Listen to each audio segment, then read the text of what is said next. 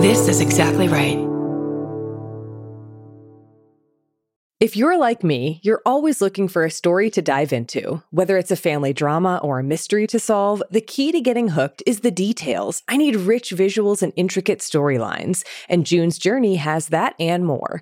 June's Journey is a mobile mystery game that follows June Parker, a daring young woman, on a quest to uncover the truth about her sister's murder.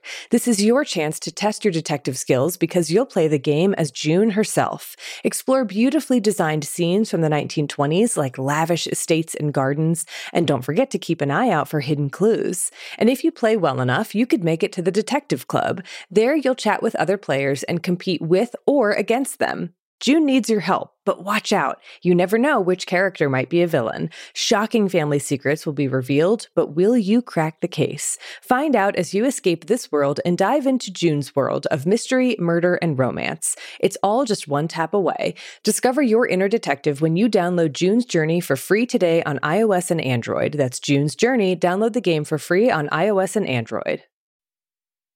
Hi, I'm Vanessa. I am a seventh grade language arts teacher at a middle school just outside of Seattle.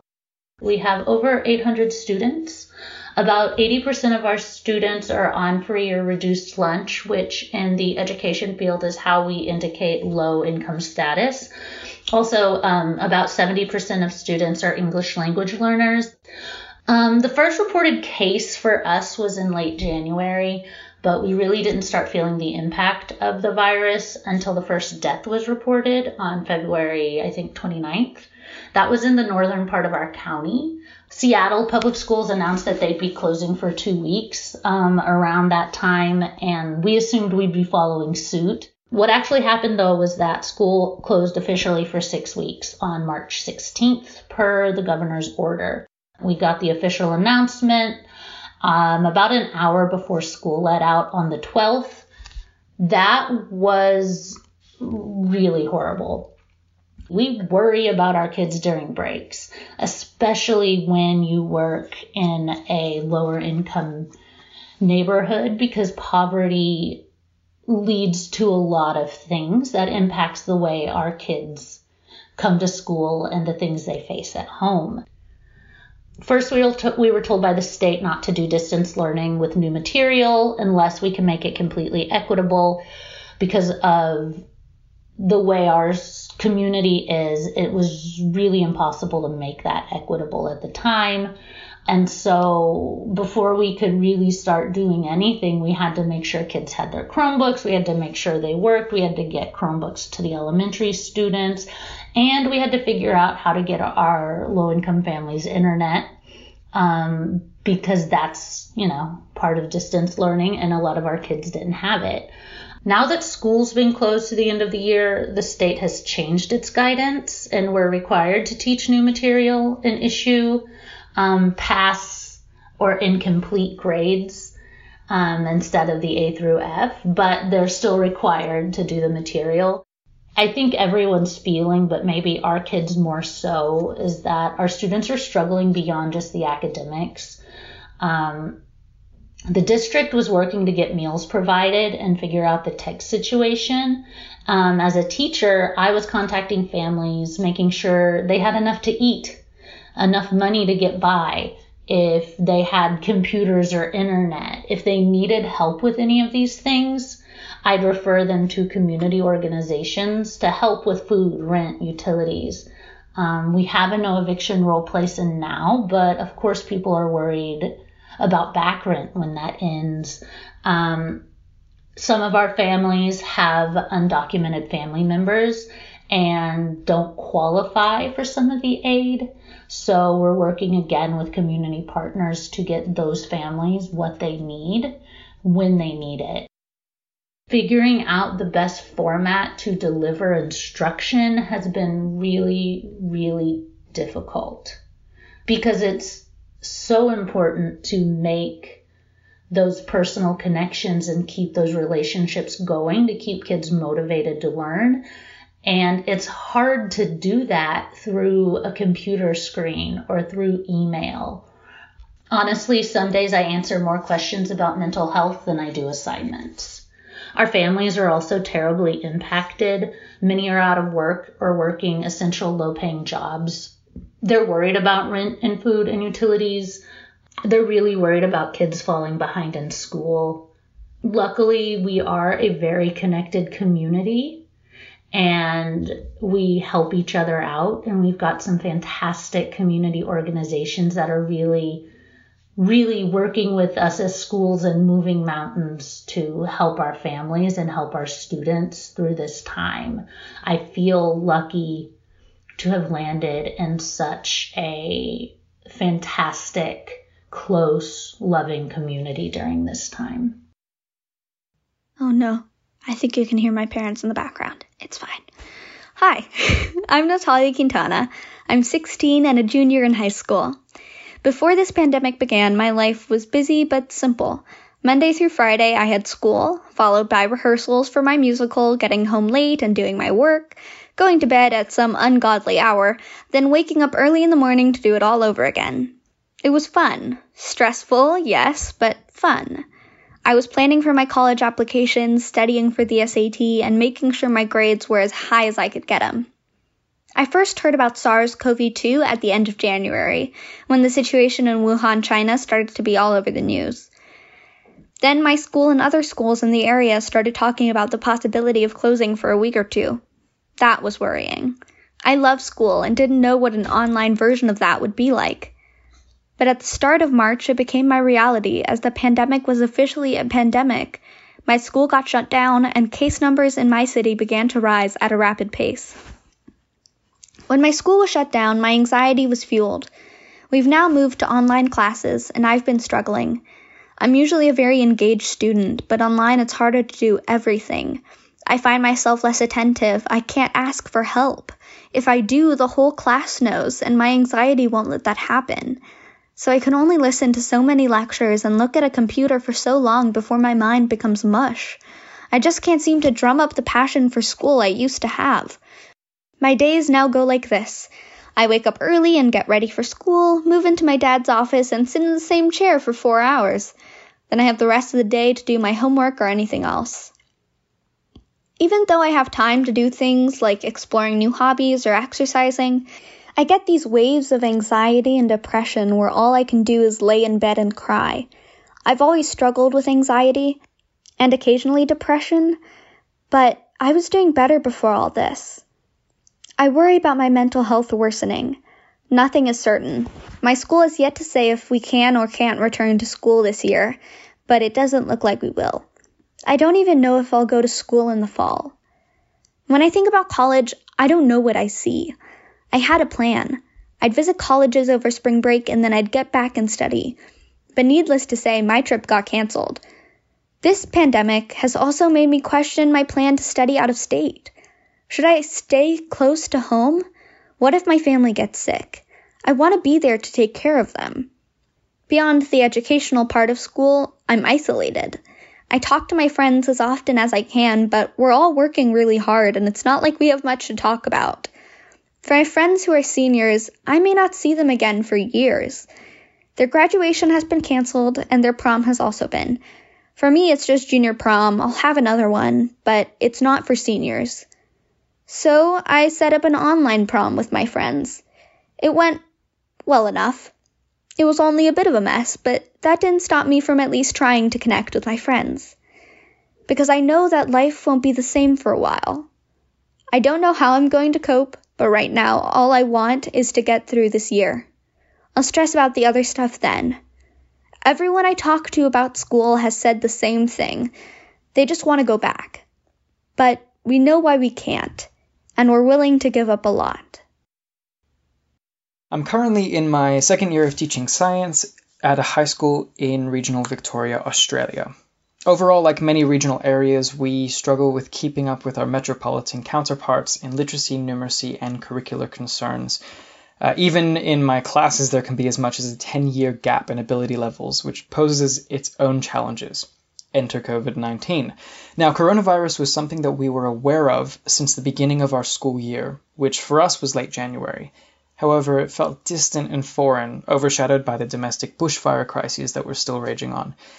Now, COVID 19 continued to grow in its influence locally as gyms and shops closed, cafes were only allowing takeaway food and coffees, and all of the students' uh, um, activities outside of school were shut down.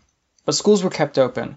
Large gatherings were banned, sports events, assemblies, and school camps were cancelled, but school continued business as usual. The stance of the government was that students' education should not be disrupted. Unfortunately, by this point, education was already being disrupted. Students were gradually staying at home as their parents felt uneasy about sending them out. We finished school abruptly four days early to allow teachers to prepare for the next term of remote learning. I, along with many other teachers, spent most of our extended break planning out online lessons, along with producing hard copy versions and resources for families without computer and internet access. We're now stepping into our second week of remote learning, and my role as a teacher has shifted dramatically. I'm still waiting to hear back from over 50% of my students. Our state government is in the process of rolling out laptops to students who need them and providing access to Wi Fi. However, this will take the next few weeks to make sure all families are readily equipped for remote learning and can get online. I've done my best so far to make videos encouraging students to engage with online learning, and I've set online classroom check ins for our platforms, but I'm still figuring out the best way to approach this. Remote learning does provide an opportunity for students to grow in their resilience and to figure out how they best learn. And I guess it gives teachers a chance to develop skills in diversifying content and making sure it's actually clear for our students. There are plenty of students who will really benefit from the independence that remote learning provides. Without the distraction of a classroom, students will be able to get through so much more. However, for some students who are already struggling with face to face lessons, they won't have the constant encouragement and support that teachers can provide online interactions are clunky and difficult, especially if you can't even get online. So the gaps in our classrooms have the potential to grow enormously, with some students getting left behind, and that is a serious concern for so many teachers. We're putting in as much effort as we can to make these lessons valuable for students as they're stuck at home, but there's only so much that we can do. The COVID 19 pandemic is sweeping through every aspect of society, exposing many vulnerabilities in its wake, and one of which is the concerning lack of scientific and health literacy among the general population. I guess if we're lucky, it'll make us reassess the way we approach education as a whole. If anything, this pandemic has given me a strong answer to the question I often get in class why do we even need to know this?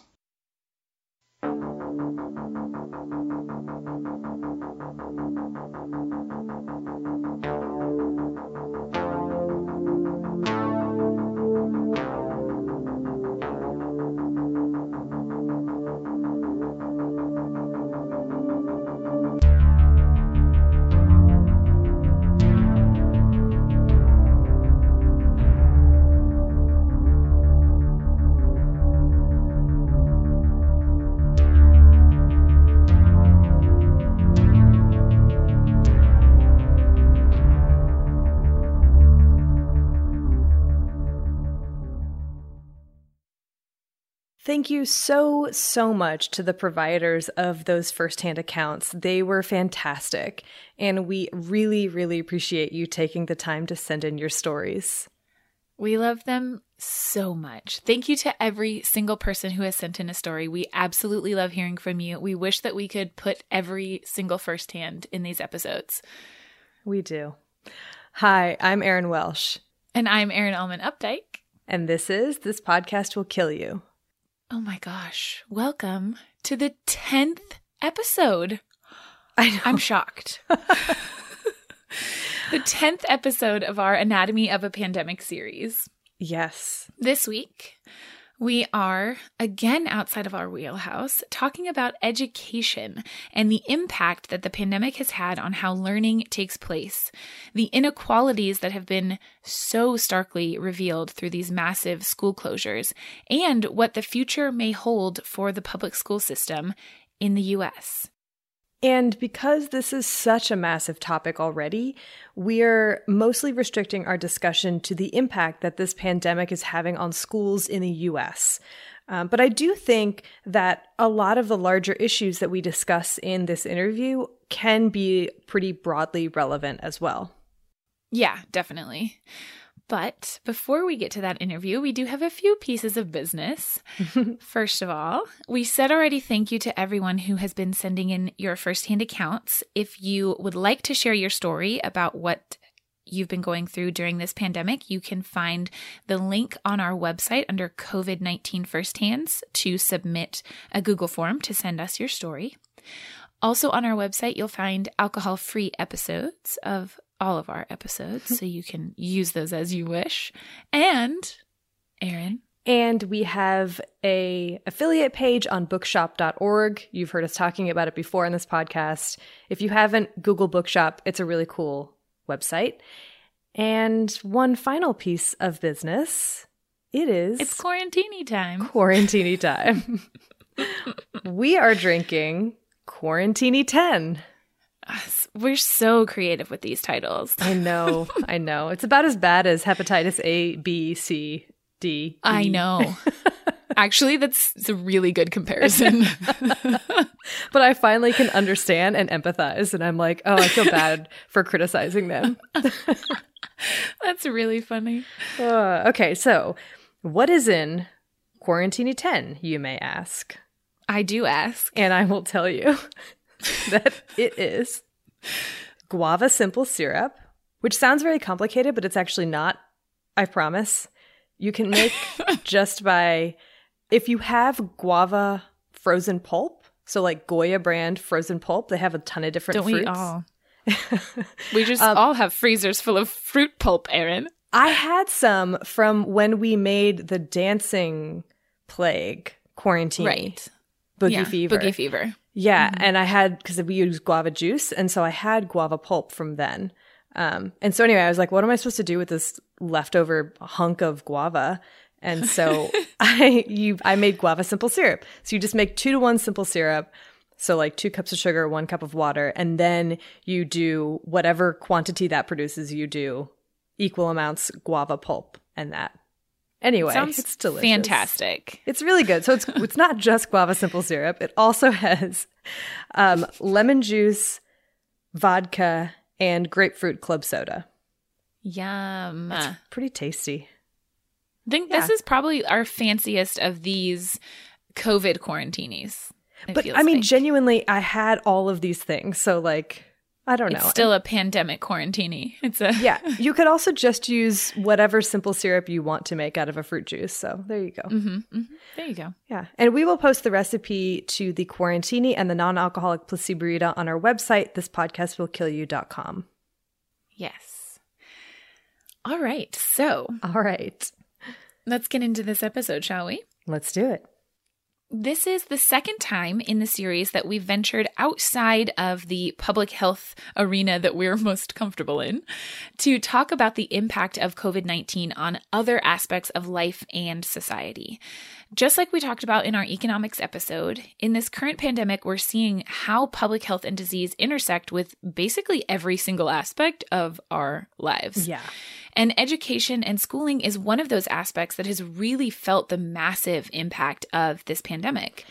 But again, even though we really want to ask and learn about the effects of COVID 19 on public schools, we, Erin and I, don't have the expertise nope. to answer those questions or to even begin. Sure don't.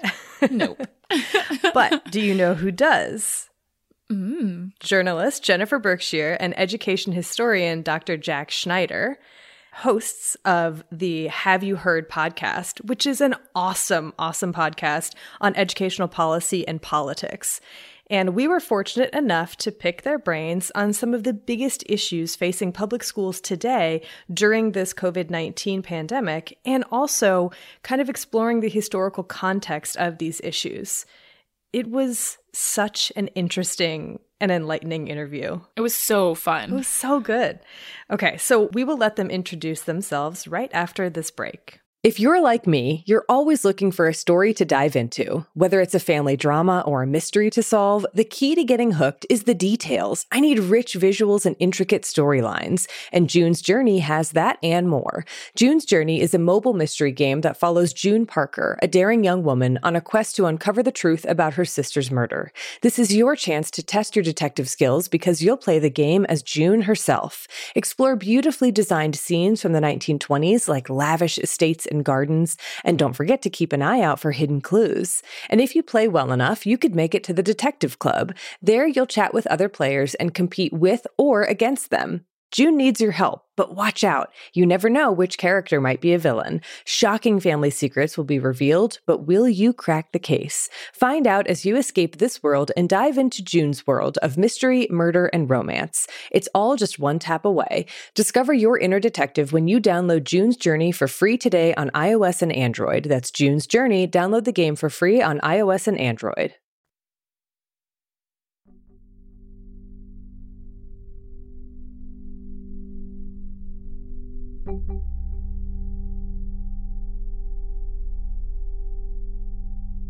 Thank you.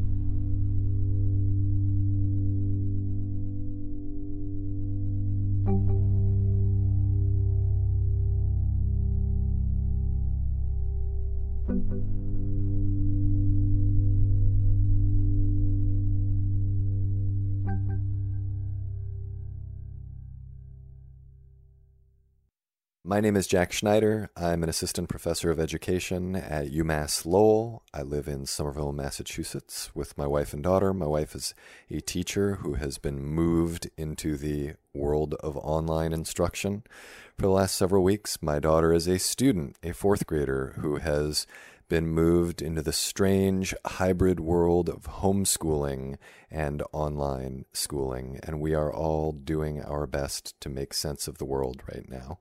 I also co host the education policy podcast, Have You Heard, with somebody who does more work on it than I do. And I'm Jennifer Berkshire. I am a writer. I, I write about education. Um, I worked for half a dozen years for one of the teachers' unions in Massachusetts, editing a statewide newspaper.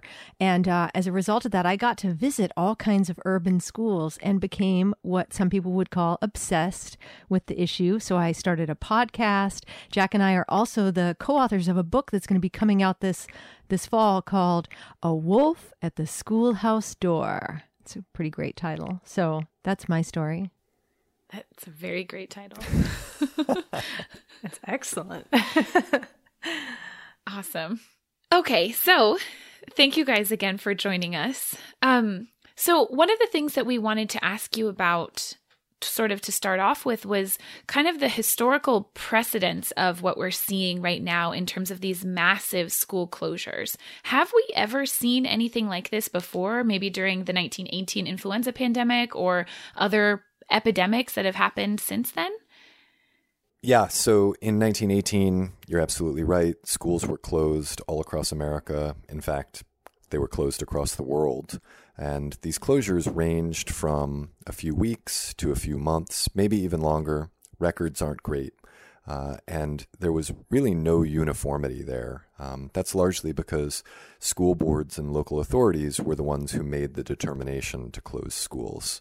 Um, one question that I had when Jennifer and I were researching this for one of our shows was Did it work? And interestingly, Scholars studied how 43 cities across the U.S. responded to the so called Spanish flu and found that the cities that acted early to adopt non pharmaceutical interventions like school closures actually had a lower peak mortality and lower, lower overall morbidity.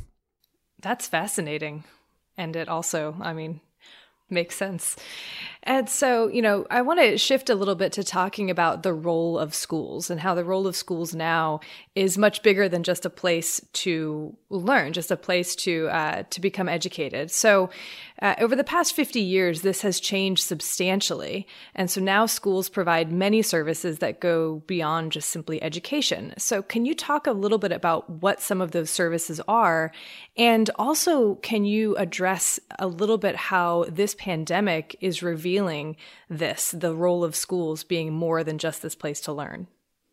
So, you guys probably recall that in the sort of agonizing days leading up to these mass school closures, you know, you had all these big urban districts grappling with what to do about the fact that so many of their students rely on schools to to eat basically right? That we kept seeing the figure 22 million students tossed around. And it's probably even higher than that but this is the number of kids who who get mo- consume most of their calories at school. This is something that makes the US really different from other industrial countries that have more robust welfare programs.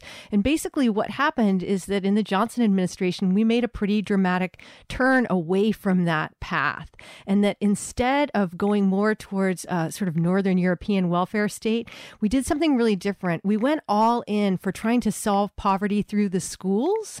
And that's made our, to the extent that we have welfare programs there in and around the schools, it made them more palatable for people who maybe don't approve of welfare programs otherwise.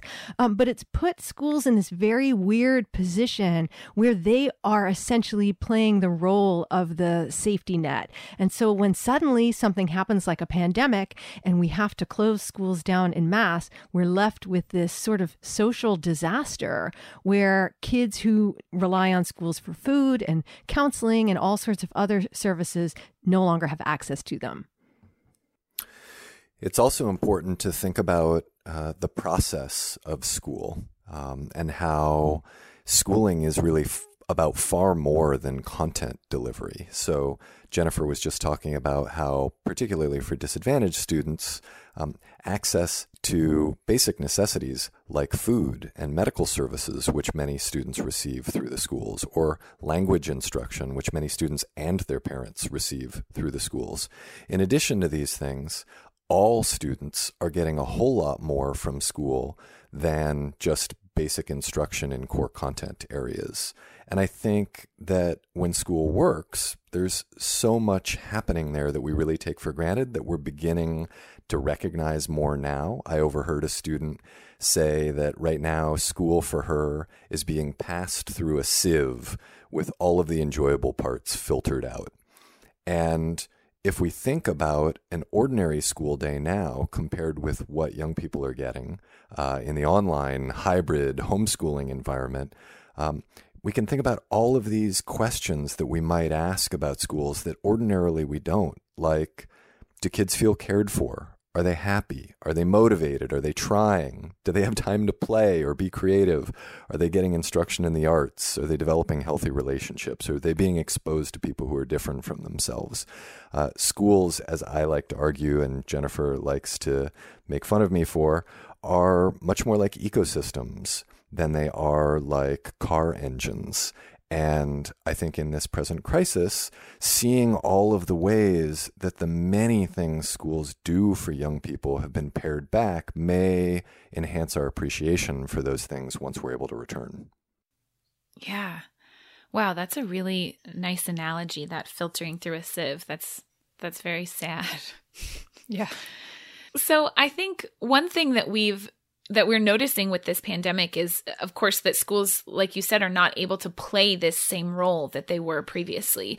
And because of that a lot of the inequalities in education that have been present for a long time have really been heightened and i think people are becoming more kind of acutely aware of them. So could you talk about some of the inequalities that we see in education today and what those historical roots are? Maybe give us a few examples I think the biggest inequities are outside of school. Um, you know, today's schools aren't equal, but they're certainly more equal than at any other time in American history. So if you were to walk into a quote unquote low achieving school, uh, you would find a lot of great teachers in a pretty typical looking school.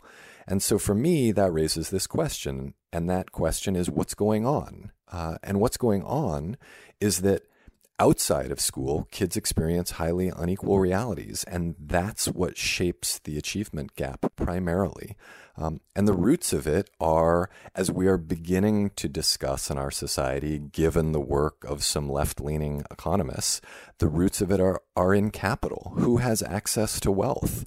Who has been able to build wealth across generations? And I think a lot of people assume that wealth gets translated directly into learning because people maybe buy better schools for their kids or buy tutoring for their kids. And that really isn't the effect. The effect is that wealth enables the kinds of activities that young people benefit from. So, a classic example of this would be having a parent at home, paying a lot of attention to that child in the early years. And that's a privilege that not everybody has, right? A lot of parents simply have to go right back to work immediately. And many families that do go back to work have the privilege of, if they can't be with their kids, of sending their kids to a high quality daycare program where their kids are going to end up getting the kind of preparation that's going to enable them to succeed on day one in school. Another example is having a college educated parent at home who's essentially setting a standard without saying a word about college.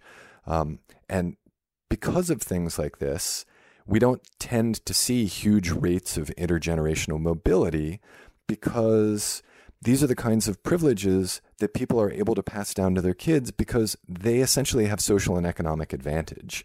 And the roots of this are the story of American history. So, uh, I just wanted to talk a little bit about one particular divide that we're seeing a lot of and hearing a lot about and that's the digital divide. That the you know, we there's this this huge shift underway to they call it remote learning, they call it distance learning. One of the reasons they're calling it that instead of online learning is because you have so many kids both rural and urban, who lack access to reliable internet. Now, why is that? That's because we still don't treat internet access like a utility. So if you're in a rural area, I just interviewed somebody, they not only do they not have reliable internet access, but it's a part of Michigan that doesn't have good cell service either. And so they're really kind of in a bind, right? The library is still giving off a signal. So kids have the option of, of going there and sitting at a picnic table, but that's not particularly safe given the time times. So here we, you know, we see this this inequity that's playing out in a very visible way, um, where like your ability to do you have a device that's dedicated just to your schoolwork? Is internet always on at your house? That's going to be a really different situation than a household that gets access to the internet through a phone with a limited data plan. And now, as you see unemployment beginning to rise exponentially, those expensive cable bills and and data plans, those are the first things that cash strapped families are going to give up. And so it's not just that, that we have this digital divide, it's that it's going to get worse. Mm-hmm. Yeah. So, a lot of the discussion that we'll have today and that we've had so far focuses generally on the United States. But can you talk a little bit about whether there are other countries where there are similar inequalities or where these inequalities are being revealed by this current pandemic? So the short answer to your question is that if we're talking about industrialized countries, the, the answer is really no, right? That other countries have robust welfare policies. They don't, schools aren't the only place where students have access to food. They treat internet as a utility, right? And so, um, and what infuriates me, like as someone who makes my living as a freelancer, the reading all these stories about countries like Germany and Canada that have figured out ways to cushion the blow for their their citizens as the bottom has dropped out of the economy, right? That you can, if you're a Canadian, you can apply for help and you get it the next day. Um, yesterday, I read in a story in the Times about creative people in Berlin, photographers and writers and musicians who, you know, like uh, Berlin has made a billion dollars worth of help available to them. And so we have countries who are prioritizing trying to keep people from flailing. So that already things look really, really different. Um, the same level of inequality isn't being exposed because it doesn't exist. And they don't rely on their schools as the sole vehicle for overcoming poverty in education, uh, a favorite comparison that people like to make, and this is a comparison that paints the US in negative light, is with Finland. Finland has been the darling of the educational reform community for a decade, and uh, essentially, the argument is that the US should be more like Finland. Look at the results that they get. We should adopt some of the practices that Finland has adopted in its educational system. And there is increasingly a group of people who point instead to what happens outside of the schools in Finland, where not only are the elements of the social safety net that Jennifer pointed out earlier in place, but they also have universal health care, universal access to higher education, universal uh, paternity and maternity leave. And so, to the points I was making earlier about some of the out of school variables that end up shaping young people's long term school success, if you live in a country like Finland and you know that if you succeed in school, that college will be paid for, if you live in a country where one or both parents are able to stay at home with you for the first year or two of your life, if you live in a country where you know that you always are going to have access to a meal, um, you are simply going to have a different kind of life outlook and a different set of educational outcomes than if you live in a country like the United States, where we tend to talk more about equal opportunity than we do to act uh, to create the kinds of systems and structures that would ensure it. Mm-hmm. Oh, I really wish you could have seen my enthusiastic nodding during that whole. Uh, no, it's uh, ha- as someone who lived in Finland for a postdoc, I can definitely attest to to the amazing uh, social services and, and social support network that was there. Even the short time that I experienced it, it was it was a very interesting experience. So yeah, I appreciate that comparison. So one of the clear inequalities that that we're seeing both in the media and that you kind of touched upon already Jennifer is in this switch to distance learning. So can we talk a little bit more in detail about who who all is being left out in this switch to distance learning? Is it is it only the kids without access to internet or is it broader than that? It's much broader than that. And, you know, I actually teach one class online at the college level. I, I teach in the journalism program at Boston College, and my students are primarily seniors. They are they they have like all their ducks in a row. They know exactly what they're doing, and even with them, I noticed right away that I lost about a quarter of them. That they just you know once we shifted online, it, that they drifted away. Um, they're you know they're reeling, and I think man, if my students are having that level, if it, if the transition to online is that challenging for them what's it like for students who have all sorts of other hurdles to navigate? And that's really exactly what you're seeing. There's the issue of internet that I talked about before. There's this whole issue of space, right? That like if you're um, fortunate enough to have, you know, your own room and your own device where you can do your homework, that's another thing. There's the content that's being offered, right? That like is the stuff that you're being offered engaging? And that's where you see big splits between districts that that are really well resourced and districts that are just having to spend all their time figuring out just how to get Chromebooks and hotspots to kids. So those are some of the the big inequities that we're seeing. And then finally like the issue of special education is just huge right now. I spent last year working at a special education school in Massachusetts where the student to staff ratio is almost one to one.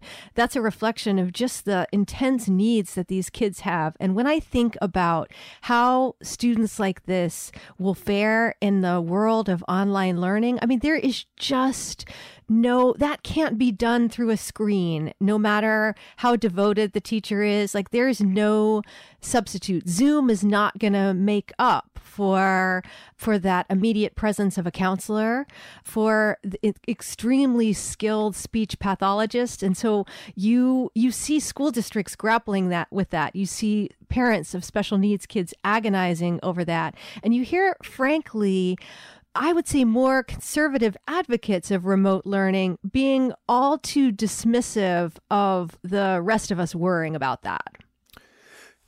If you look at the educational research uh, on distance learning and online learning, it fairly consistently indicates that it is more successful with older and more experienced students. And why is that? Because they know how school works they have the basic moves down and they're highly motivated. So I teach at a university where we offer several online graduate programs, and generally they're pretty good uh, because our students meet the above criteria.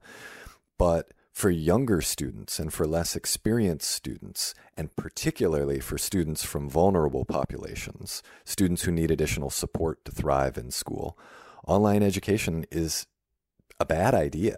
Uh, it doesn't give them the kinds of supports they need. It doesn't engage them in the way that we know that those populations need to be engaged. Um, they are simply a bad fit for learning in the online environment. Yeah. Mm-hmm. Do you think that this pandemic will make policymakers and politicians see the economic value of schools and how fundamentally important schools and public schools are to the economy overall?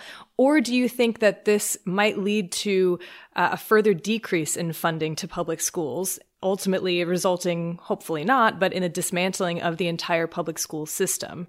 Um, and then, sort of more broadly, how do you think that our definition of school might change after this pandemic? It's a lot of questions there. yeah, well, uh, I'll focus primarily on the last one uh, for recency bias uh, reasons, um, and uh, say that for the past 20 years, we have had an accountability system in this country that measures schools by primarily standardized test score results in two subject areas math and English in grades three through eight, as well as one year of high school. At the high school level, they look at graduation rates, and increasingly across the states, they are looking at student attendance rates. This is such an impoverished way of trying to understand school quality that I have sort of shouted myself hoarse over the past 10 years uh, about the damage that this does. It does damage to schools in that schools are incentivized to narrow their missions, and particularly schools serving the least advantaged, who, by virtue of the fact that they are serving the least advantaged, are less likely to have high standardized test scores. Those are the schools that are most incentivized to narrow their missions. Moreover, these kinds of narrow metrics pit schools against each other in a way that makes some schools look good and other schools look bad, even if they're all doing a stellar job. And this undermines the work of public education. It denigrates the work of teachers. It demoralizes students and communities. And I think the present pandemic is beginning to show us a little bit more about what schools actually do. Like, my kid is really happy when she goes to school. And that sure isn't measured in the accountability system, but I can see it with my eyes right now. I can see she's dragging in a way that she doesn't when she goes to school. And that's particularly powerful for me because when I was a kid, this is like what I dreamed of. Like, just give me an unannounced, unanticipated, several month break from school where I can just stay home and that's not what she wants. She wants to go to school. She misses her teacher with whom she's established a real connection. Like it's a highlight of her day to just see her teacher. Measure that, right? It it's a highlight of her day when she gets to connect with her classmates with whom she's built real bonds. And I'll say that this is a diverse school and her class is a diverse class. And so the fact that she is connected with them is something that's not only meaningful socially for her, I think it's meaningful politically for our community and for America. Measure that, right? These are the sorts of things that I think many parents and community members may be experiencing as they're seeing their kids in terms of their social and emotional outcomes right now, in terms of their engagement, in terms of the things they're learning, right? Like, I can't deliver music instruction to my daughter the way she was getting in school. I wish I could. I can deliver art instruction, but the fact is that she doesn't really want to learn painting and drawing from me. She wants it from her teacher. She has a different relationship with her teacher.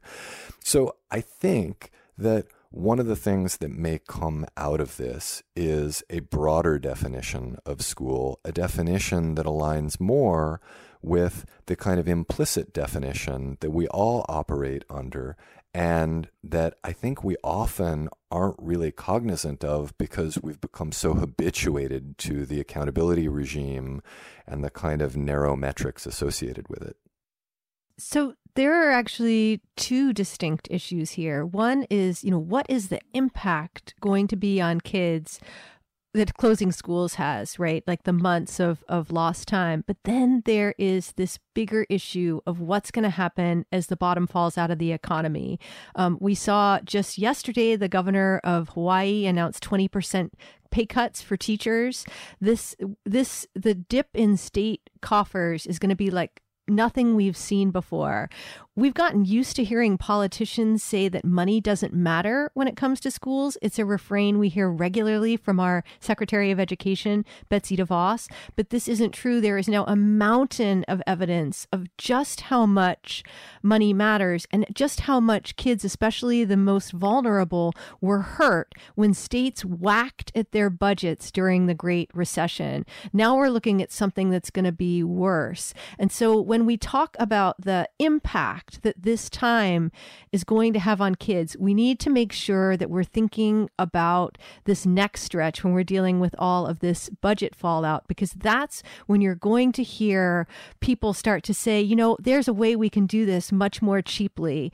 We can just move it all online. And when we hear that, we need to remember that we've just seen what that looks like and just how many kids are left out of that equation. Mm-hmm. Yeah, yeah, absolutely. absolutely. do you do you feel like before this pandemic happened, what was sort of the trajectory of the way the public school system was going? Was it sort of going to be better funded, or was it going to be sort of bolstered, or or do you think that it was already at risk of continuous budget cuts? I know it's always one of the first places that gets sort of slashed, but you know, what were we seeing before the pandemic in terms of trends? Things were actually motoring along quite nicely. Jack and I are in a state, Massachusetts, that made a big leap forward um, uh, because of years of grassroots activism from parents and teachers. Uh, we basically shamed the legislature into passing what was called the Student Opportunity Act, and it was a massive investment into schools to narrow the funding gap between wealthy districts and poorer districts. And similar things happened all over the country. You guys probably remember the Red for Ed movement and the scenes of all those teachers marching on their state capitals. Well, you know, they, they made a lot of progress in terms of demanding raises, but also more funding for schools. And now all of that is really in jeopardy. The state budget stuff is just a complete question mark. People don't even know how to run the numbers. They've never seen anything like this. So actually, we were seeing a lot of progress, and now all of that is in doubt. And I think the the next phase looks pretty bleak. At the same time, uh, there was another trajectory which Jennifer and I spent a lot of time researching uh, for the book that we have finally completed, and that is uh, a decades old effort to unmake public education. And one of the key policy aims that is the product of these decades of ambition is to move students out of brick and mortar classrooms and online because you can really ratchet up the size of classes. You can reduce the number of teachers. You no longer have to pay for building upkeep.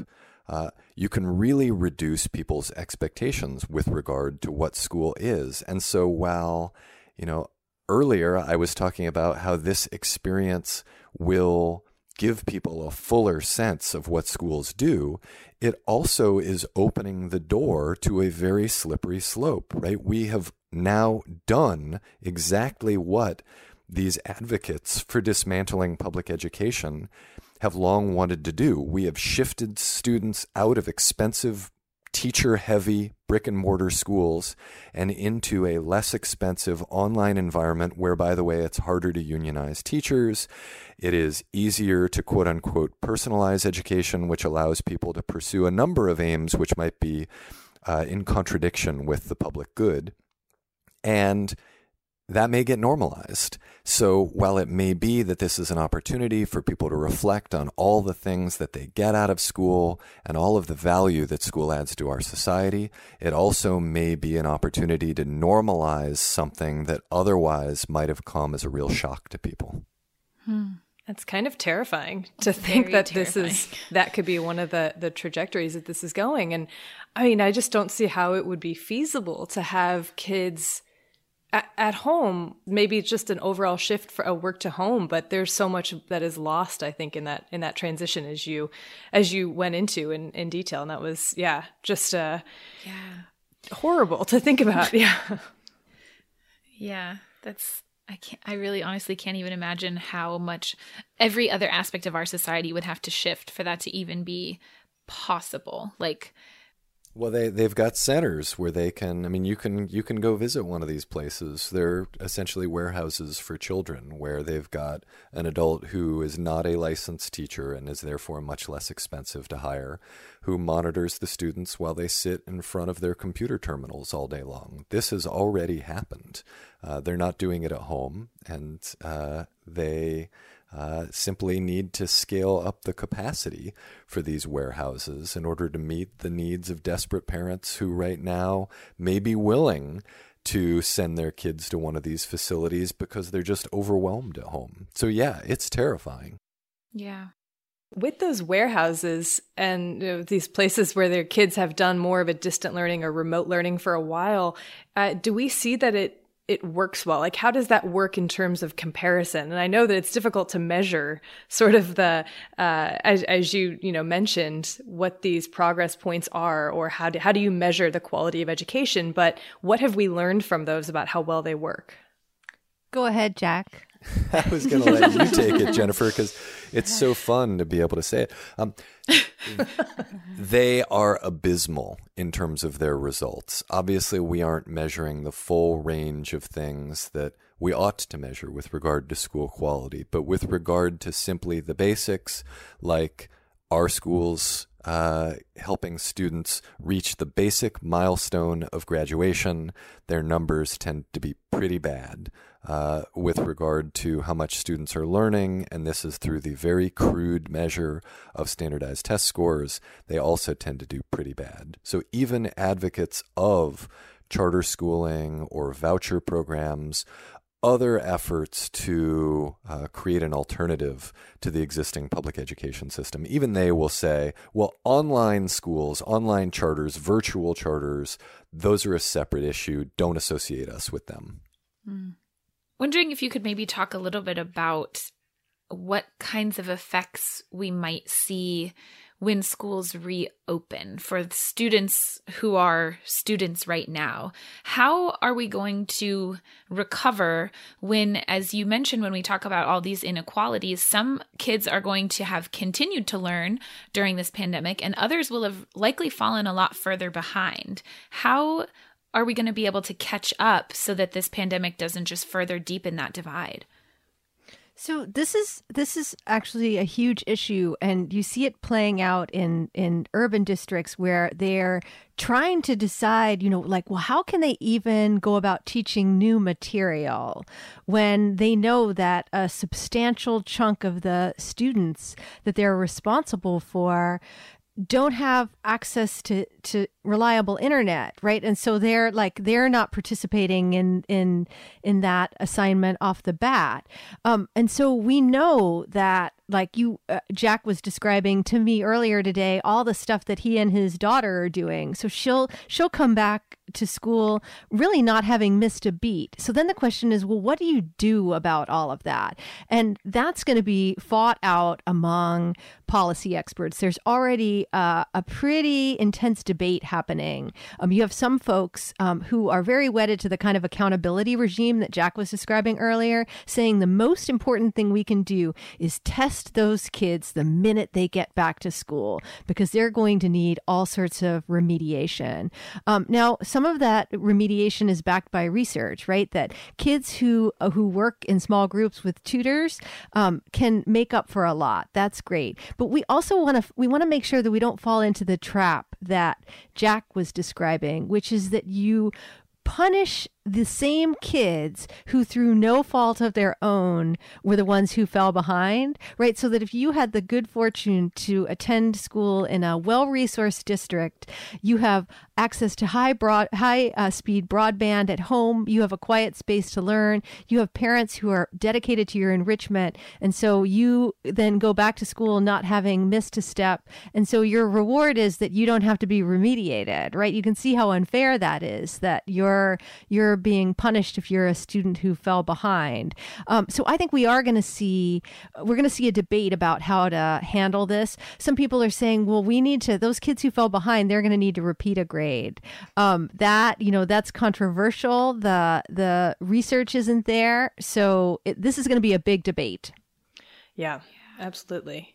Wow. So, uh, we've been trying to, in these in these interviews, often end up being, um, you know, sort of a, a very bleak outlook for the state of the world today and the state yeah. of the world in the future. So we try to end by asking, you know, what positive changes do you hope to see come out of this or do you expect to see come out of this? What is the what is the the ideal impact on education? Is there is there a silver lining that we yeah. can find? So we we talked a, a little bit about the change in people's attitudes towards public education as a result of this that that teachers and the role that schools play has has risen. And I have a silver lining that's maybe a little bit wonkety um, but I think, you know, we have put such stock in the idea that our schools are going to be the thing that fixes all sorts of societal problems, that they're the they're the thing that's going to lift kids out of poverty. We're relying on them right now, you know, to not just to provide food to kids, but in some in some places somehow they're going to fix the fact that cities lack affordable, reliable internet access. I think that we may finally have a wake up call. That we've been asking our schools to do things that they cannot possibly do. Um, and that somebody else, some other government entity, some other, you know, social force is going to have to step up because the schools can't do it all. Um, and I think that that would actually be a silver lining because those unrealistic expectations are a big part of why people are perpetually so disappointed in our schools. I've got a different kind of silver lining, uh, but it is you know equally contingent on how people respond, and that is that students may really welcome the return to school. They may be very excited to get back to a normal routine and to get out of their houses and away from their families and to have an opportunity to play with their friends and to see teachers they trust and other adults that they trust in the school, to run around at gym, to play music, to engage in art projects. And I think if we capture that opportunity, if we allow educators the freedom to use student excitement to generate some really positive momentum for the rest of the year if we go back this year or for the beginning of the year next year. Um, it could be a really powerful experience for students in terms of the way they perceive school. School is, in fact, a great gift that we give to young people. We do a lot to make it seem like it's a punishment rather than a gift. Um, but maybe the silver lining here is that we can all see schooling for what it is, which is this incredible opportunity that we afford to all young people in this country, regardless of their background. Uh, and if we treat it that way, uh, it can be a really powerful and transformative experience.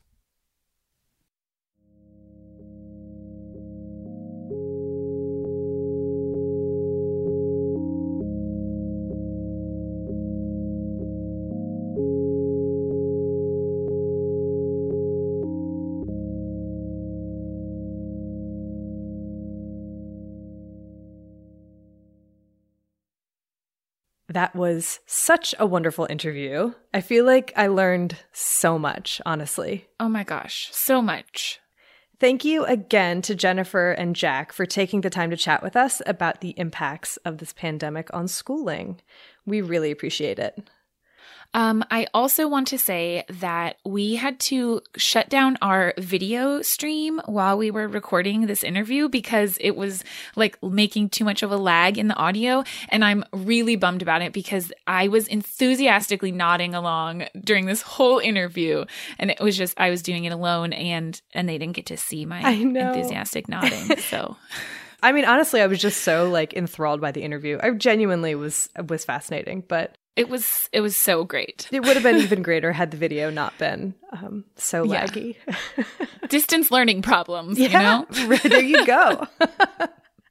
I also want to give a uh-huh. huge thank you to my big sister, Carrie, who has a background in educational policy and history. So she helped us develop and kind of workshop some of these questions, which was super helpful. And so now, like, you know, we've got Bloodmobile, aka my brother Dan's music, and we've got Carrie's input on questions. So I feel like this mm-hmm. episode kind of turned into a Welsh family flavor, Welsh family I endeavor. I love it. it was fun. Uh, okay, Erin, what did we learn in this episode? Oh, what didn't we learn? Number one, we learned that this isn't the first time there have been massive school closures to try and stop the spread of a pandemic. During the 1918 influenza pandemic, schools across the US were closed, but there wasn't a lot of uniformity in when they were closed or how long they stayed closed. It was mostly up to local school districts. And so, this variation in when schools were closed during that 1918 pandemic and how long they stayed closed allows us to test, like retrospectively, whether school closures actually did any good on slowing the spread of infection. And it turns out they do. in the interview, Jack mentioned a study that looked at how cities in the US adopted different non pharmaceutical interventions like school closures. And they found that where schools were closed and public gatherings were banned, there was a significant reduction in excess death and total mortality. So, because we're the Erins, we did a little more digging on this. and we found another study that looked at the effects of school closure and reopening during the 2009 swine flu outbreak in Alberta, Canada. So, there, the end of the school year was during the first wave of the pandemic. So, they didn't close specifically for the pandemic, but they closed. And then there was a drop in influenza transmission in school aged kids, especially during that first wave. And then the reopening of schools in the late summer contributed to the huge peak in the second wave and might even have started that second wave. So that's pretty interesting. Yeah. The bottom line, and I think this is especially important to remember as we've seen these protests across the US, is that these closures might feel extreme, but they work. They save lives. Yeah. Yeah. And I know that we're probably preaching to the choir here, but, you know, if somebody around you or somebody you know needs a little convincing, you know, maybe that knowledge will be helpful. Yeah, we can we'll show them the data because we'll link to that study. we will link to those studies, yes. Okay, number 2. For decades, the US has largely invested in its social welfare programs through public schools and public schools alone. And we're pretty much the only industrialized country that relies on schools to reduce poverty. And the result of this is that public schools in the US play a much bigger role than just as a place to learn. There are millions and millions of kids who depend on schools for food or counseling or other services. And so when a pandemic like this leads to these massive school closures, those kids no longer have access to those services because there's no social safety net outside of schools. And so when we talk about the achievement gap in education in the US, most of that comes from inequities outside of schools. Schools in the US are actually more equal now than they have ever been in the past. But outside of schools is where kids experience these unequal realities that contribute to their ability to succeed in school. And these inequities are so deeply entrenched in our history that these gaps, educational and otherwise, just continue to grow. Oof. That was that's a sad learning point. That's it is so true. It's it's sad but real. yeah. Number 3. Distance learning can work. but for very specific populations. So, older kids seem to do better with remote or distance learning because they're able to work independently and maybe keep to a schedule. But for many other groups, distance learning just doesn't work. And these groups include younger kids, of course, kids without access to high speed Wi Fi or a device that allows them to get on the internet, and kids with special needs, among others. What this pandemic has shown us is that there really isn't an adequate substitute for that in person learning experience. And as you heard in our firsthand accounts, both teachers and students are very keenly aware of this right now. Yeah, absolutely. Number four, the future of public schools in the US might be in serious danger. I get all the That's depressing terrifying. learning points. I know. oh, Funding for public schools is often hit hard and early by federal and state budget cuts during economic crises, as we saw during the 2008 Great Recession. And there have already been pay cuts for public school teachers during this current pandemic. Which That's is absolutely infuriating. Yeah, absolutely. Like none oof. of this bodes well for the future. Before this pandemic, a lot of progress had been made in terms of funding for public schools, and now all of that progress is in serious jeopardy. And one thing we need to be watchful for is politicians or policymakers looking at this shift to distance learning as a test run for the restructuring of public schools and as justification for budget reductions and fewer brick and mortar schools. We really need to pay attention during this pandemic to make sure we don't head down a slippery slope of reduced expectations for schools, because at the end of that slope is the dismantling of the entire public school system. Heavy. Good gracious. That is heavy. That kind of brings us to our fifth point, which is actually a silver lining, maybe a little bit, of these school closures. I think that this pandemic is making so many people more aware of the incredibly important and very diverse role that public schools play in the lives of students and families. So, we can use this time to reevaluate how we think of schools as more than just places for educational content delivery, and also how to better measure their performance or impact. As parents, as students, as anyone who has ever benefited from the public school system, I am definitely a product of the public school system. Like same here. still still still am in a public school. Let's keep this appreciation party going so that we protect schools and who knows, maybe we even increase their funding? What a thought. what a thought. Can one dream? oh gosh. Uh, yeah. We can dream. We can dream. Thanks one more time to Jennifer and Jack for taking the time to talk education with us. And yeah. listeners out there, you should definitely check out their amazing podcast called Have You Heard? They do such yeah. a good job with it, and I highly recommend it, even as someone without any background in educational policy or anything like that. And they even have a couple of episodes currently out, number 85 and 86, I think to be exact, that discuss the impact of COVID 19 on schools. So if you're looking for more information, more in depth information, you know where to find it. And we will link to their podcast on our website under the post for this episode, as well as on our social media posts about the episode. We will also post the links to those papers that we found that discuss the impact of school closures on slowing the spread of influenza, as always. As always. And in the interview, there was a little bit of a discussion about Finland and comparison an education system within Finland and the US. And on that note, I want to shout out a book called The Nordic Theory of Everything by Anu Partanen. So she's a Finnish journalist. And in this book, she makes some really interesting comparisons between the US and Nordic countries in terms of social welfare programs and other aspects of life, including schools. It's an interesting read. It's um it's a pretty also like kind of pop nonfiction, I would call it. So it's pretty accessible. We will also post links to some resources for educators and parents that we've found. And if there are any links or any resources that you have found particularly helpful, please send them our way and we'll post those as well. Yeah. Thanks again to my big sister, Carrie, for all the help with this episode.